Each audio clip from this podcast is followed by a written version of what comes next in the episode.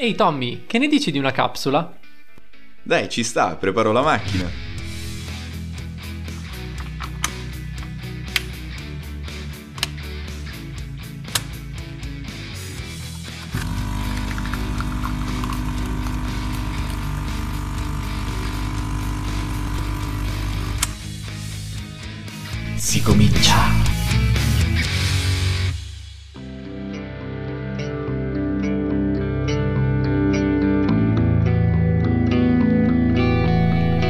Capsula del 2022.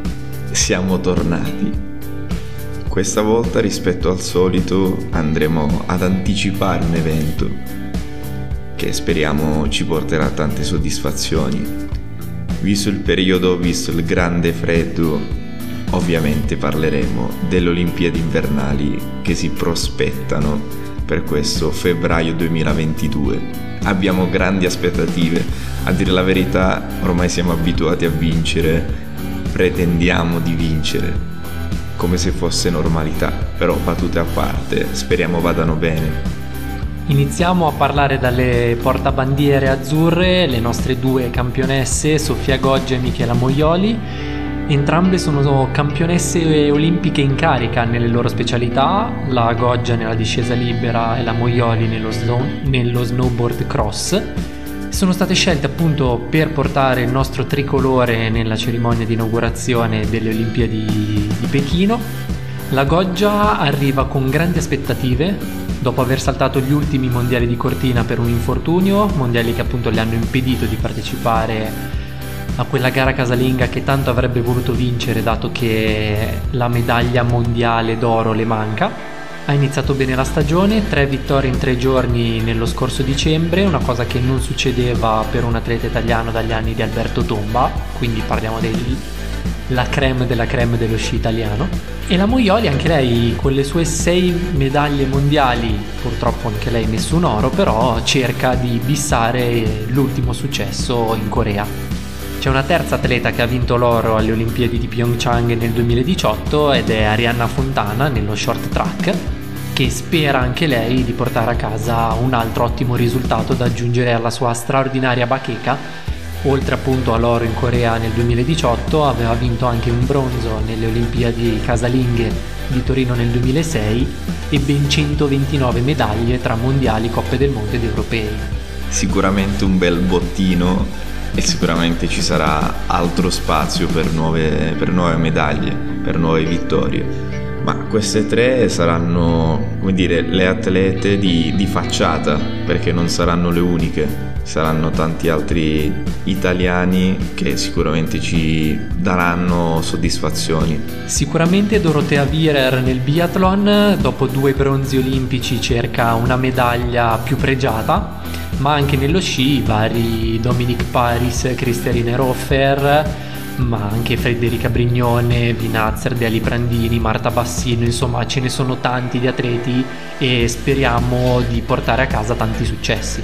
Che poi stavo pensando che tra una battuta e l'altra abbiamo già detto fin troppe volte il termine sicuramente quasi come davvero a dire che pretendiamo di vincere, ma in realtà sappiamo che non sarà per nulla, per nulla scontato. In tutto ciò siamo così carichi per registrare questa nuova capsula che non ci siamo neanche salutati. Buon anno Tommy. E infatti era la stessa cosa che volevo dirti io, buon anno anche a te. Tutto bene, vero? Sì, sì, siamo carichissimi, non vediamo l'ora di portare a casa nuovi trofei, nuovi titoli. Noi ci siamo abituati troppo bene, come abbiamo già detto in una capsula quando parlavamo della, delle Olimpiadi estive e dei successi dell'estate italiana vogliamo portarla avanti anche in questo inverno e un grande in bocca al lupo a tutti gli atleti. Tornando all'argomento di oggi, possiamo già iniziare dalla prima particolarità perché queste Olimpiadi invernali saranno le prime ospitate in una città che ha già ospitato le Olimpiadi estive, mi riferisco al 2008 dove per l'appunto i giochi si svolsero a Pechino sarà sicuramente un'Olimpiade particolare per via della pandemia che purtroppo ci stiamo ancora trascinando. Ad esempio i giocatori dell'NCL non potranno, non potranno partecipare ancora prima di iniziare non mancano, non mancano i problemi. Quindi se qualcuno di voi vorrà vedere le Olimpiadi dal vivo non potrà andare in Cina, ma gli basterà aspettare 4 anni, dato che le prossime saranno in Italia, saranno infatti le Olimpiadi di Milano e Cortina del 2026. Inizialmente appena detto bisognerà aspettare 4 anni credevo fosse il tempo necessario per acquisire la residenza in Cina, non era una cattiva idea, però magari dovevamo pensarci già nel 2016 per portarci avanti, ma massimo 2018. Al di là di questo, già che abbiamo iniziato a scherzare sulla ricorrenza quadriennale dei Giochi Olimpici Invernali, partirei dal dire che non è sempre stato così. O meglio, è sempre stato così, nel senso che le, le, Olimpiadi, le prime Olimpiadi si sono tenute nel 1924 e da lì in poi ogni 4 anni, fino al 1992 però poi il, il Comitato Olimpico ha deciso di disputarle sì ogni 4 anni ma negli anni sfalsati, negli anni pari sfalsati rispetto alle Olimpiadi estive, in modo tale da avere un evento olimpico ogni 2 anni e non due ogni 4. Quindi dal 1924 le, le Olimpiadi di Lillehammer, le Olimpiadi invernali e quelle estive si alternano di due anni in due anni. E rimanendo sempre alle prime Olimpiadi invernali, quelle del 1924, inizialmente erano nate come un evento per rendere omaggio anche agli sport invernali, tant'è che il vero nome era Settimana internazionale degli sport invernali ma visto il grande successo, due anni dopo vennero proprio istituiti i primi giochi olimpici invernali. Giochi olimpici invernali che quindi andarono a sostituire quelli che erano stati quella che era stata l'evento della settimana internazionale degli sport invernali. Come in ogni sport, o meglio, come in ogni evento, soprattutto se mondiale, all'inizio non mancarono i primi più che attriti, definiamoli dubbi per quanto riguarda il regolamento e tutte le regole di ammissione ai vari eventi. Una cosa che si è protratta poi negli anni, fino a che all'edizione di Calgary del 1988, grazie alla partecipazione di Eddie Edwards, un eh, saltatore con gli sci britannico soprannominato The Eagle, passato alla storia per essere il perdente più conosciuto della storia dei giochi invernali, perché era è, brutto dirlo, però era talmente scarso che arrivò ultimo con la metà dei punti del penultimo, tanto da portare il Comitato Olimpico a istituire una regola ad hoc, la famosa Eagle Rule, per incrementare i criteri di ammissione e istituire degli standard minimi per la partecipazione alle gare. Fondamentalmente la regola recitava che serviva un minimo di ritegno e rispetto verso gli avversari per poter partecipare va bene tutto, però a volte si esagera. D'altro lato però, come si potrà immaginare, gli sport invernali, come dire, non è che non sono per tutti, però alcuni paesi, quelli nordici, magari sono più avvantaggiati visto che sono abituati eh, al clima, ma anche viene più normale poter, poter migliorare, poter, potersi allenare e via dicendo, mentre magari i paesi più caldi sono messi un po' più in difficoltà. Ma come succede spesso nello sport, questo non è per forza un ostacolo, anzi può essere quella, um, quello stimolo a superare l'ostacolo, come è capitato per paesi come la Giamaica e la sua squadra di Bob. Sempre agli stessi giochi di Calgary nel 1988, infatti, al via nella gara di Bob si è presentato il team giamaicano. Una storia resa famosa anche da un film Cool Runnings. Questi atleti giamaicani a quattro mesi dai giochi hanno messo su una squadra decidendo di presentarsi alle Olimpiadi, sono riusciti ad arrivare, però al via dopo poche curve si sono ribaltati e sono stati costretti al ritiro, quindi l'esordio non è stato dei migliori però comunque non hanno mollato, hanno continuato ad allenarsi e nelle edizioni successive si sono ripresentati riuscendo a ottenere anche qualche buon risultato, qualche piazzamento notevole tutto sommato. Quindi potrete immaginare quanto sarà dif- stato difficile per loro potersi allenare sul bob in Giamaica senza neve, senza freddo, ma soprattutto senza il giusto, come dire, la giusta attrezzatura. Secondo me cioè, si allenavano sulla tavola da surf immaginando di essere al freddo perché se no non riesco a immaginarmeli non lo so, mi ho anche difficoltà a commentare una situazione del genere, mentre la, quella che sto per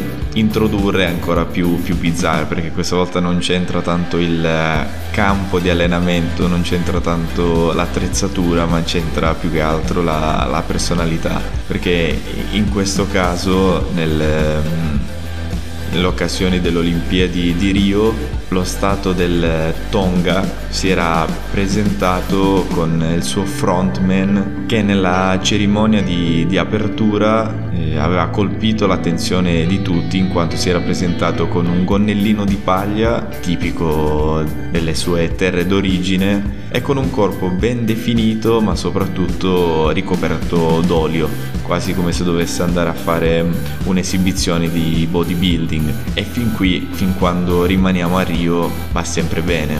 La cosa particolare è che poi sempre il Tonga partecipò anche alle Olimpiadi di Corea del 2018, invernali. Anche in questa occasione il nostro frontman eh, di Tonga, Pita Taufatofwa, si è presentato a petto nudo sfidando il freddo e le intemperie per uh, sventolare la bandiera del, del, suo paese, partecipando così nel 2016 a Rio nel Taekwondo e nel 2018 a Pyeongchang nello sci di fondo. Voi direte, vabbè, nei due anni fra un'Olimpiade e l'altra si sarà allenato solo per partecipare alle Olimpiadi invernali nello sci di fondo, sai, a Tonga come dicevi prima per la Giamaica non è che ci siano tante montagne, tanta neve e invece no, praticamente tre mesi prima dell'evento lui ha iniziato ad allenarsi, si è presentato alle Olimpiadi, ha sfilato a petto nudo ricoperto d'olio anche in questa occasione, probabilmente olio caldo per mantenerlo in una temperatura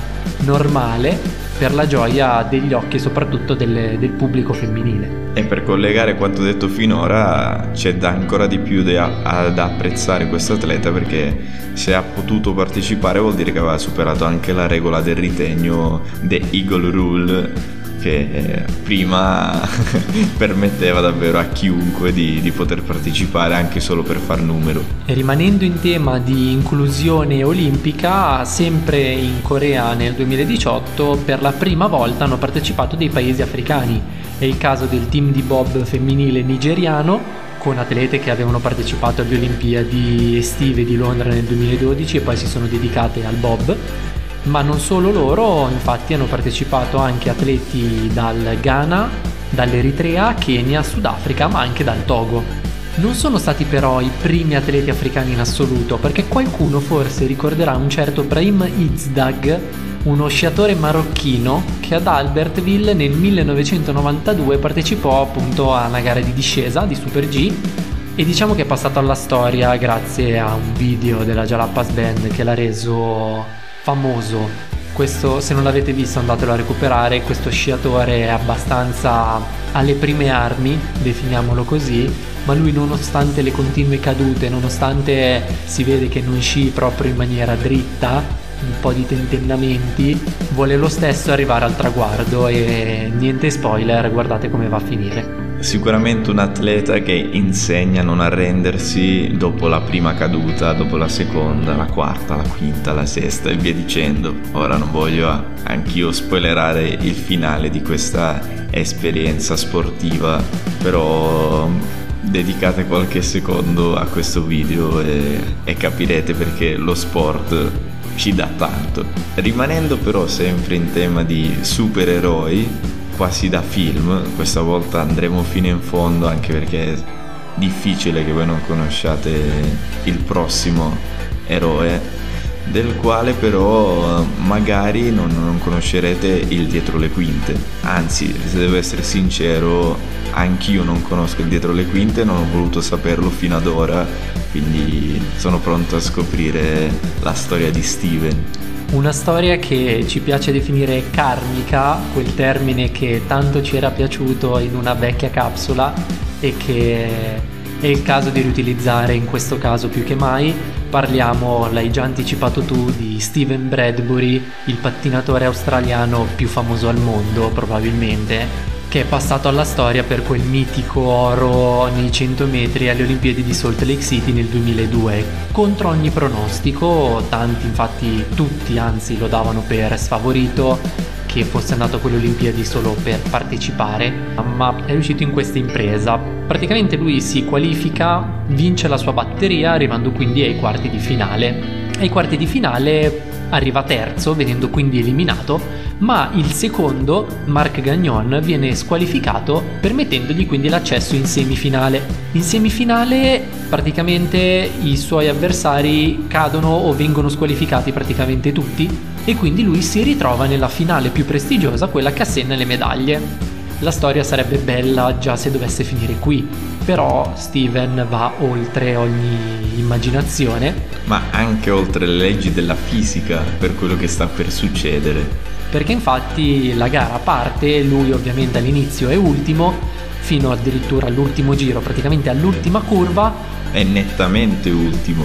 Quasi mezza pista di distacco, ma all'ultima curva c'è un'altra caduta e questo permette a Steven di tagliare il traguardo primo a sorpresa anche per se stesso, infatti si guarda attorno e alza le braccia al cielo in segno di successo e di risultato, riuscendo così a vincere un oro olimpico, il primo titolo olimpico invernale per un atleta dell'emisfero australe.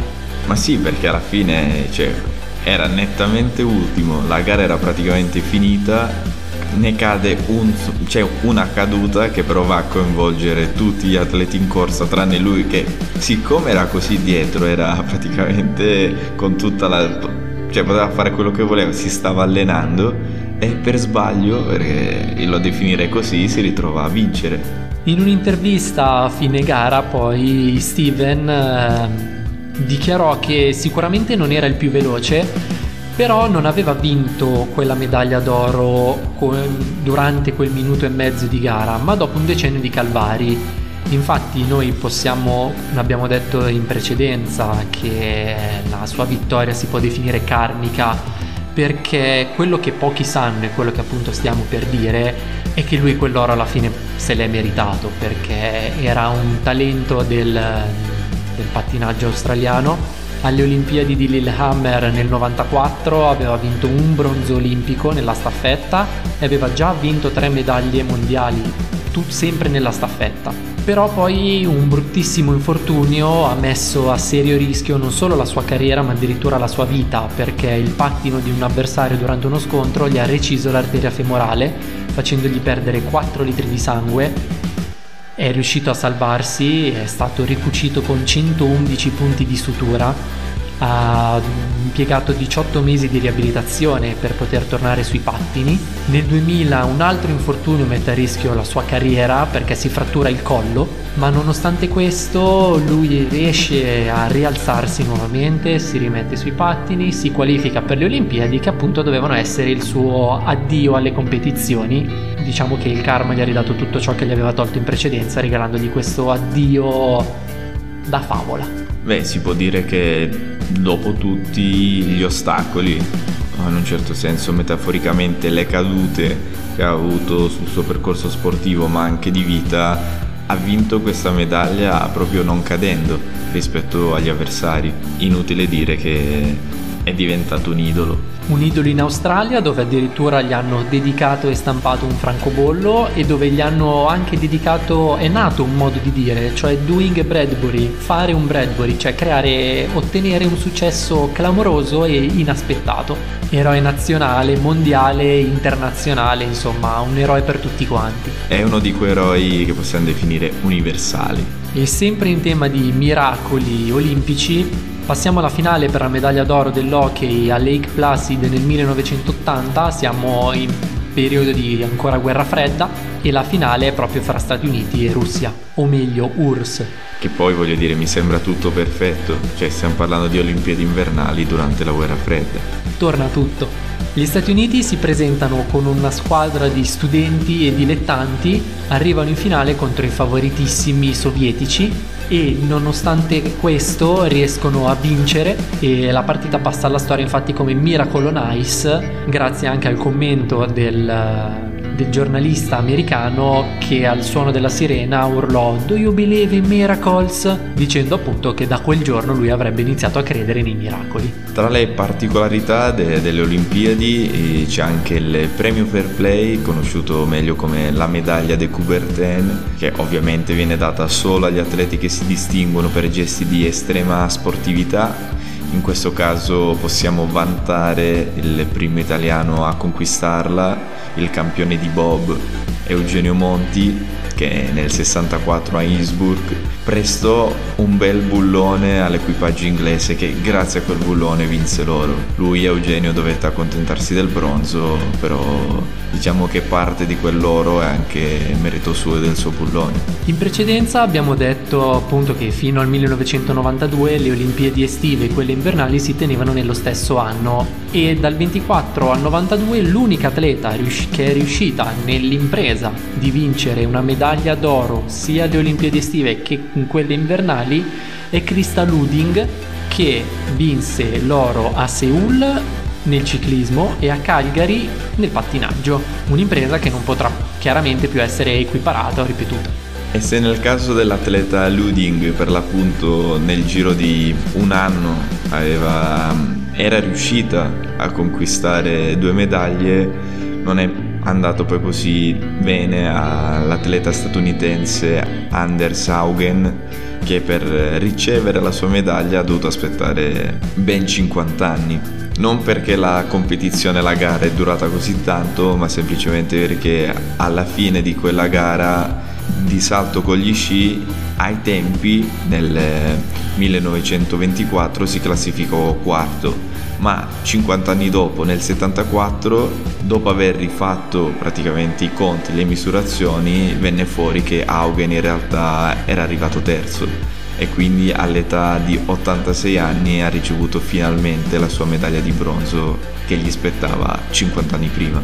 Fino ad ora abbiamo parlato di storie olimpiche positive con un lieto fine Adesso è il momento di toccare un attimo due note dolenti. Parliamo infatti della storia di Tonya Harding, una pattinatrice statunitense che nel 1994, d'accordo con l'ex marito, partecipò indirettamente all'aggressione della sua compagna di squadra Nancy Kerrigan che venne colpita durante un allenamento al ginocchio destro dall'ex marito di Tonia, questo per impedire a Nancy di partecipare ai giochi olimpici di Lillehammer. In questo modo la Harding vinse il titolo nazionale e doveva essere la stella americana di quelle Olimpiadi nel pattinaggio. In breve tempo si scoprì la sua responsabilità, diciamo, nell'accaduto, però lei minacciò una causa legale alla federazione che quindi fermò un attimo il tutto permettendole di andare ai giochi olimpici. Diciamo che il karma interviene anche questa volta perché Tonya inizia suo, la sua esibizione nonostante si sia presentata all'ultimo secondo, praticamente in ritardo quasi, sbaglia completamente il primo salto e in lacrime va dalla giuria chiedendo di poter ripetere la, la prestazione, la giuria glielo concede però poi la punisce ai voti. Sì, beh, c'è da dire che dopo tutto quello che aveva fatto, in modo diretto e indiretto, presentarsi anche davanti ai giudici piangendo diciamo che non è proprio il massimo sotto il profilo umano.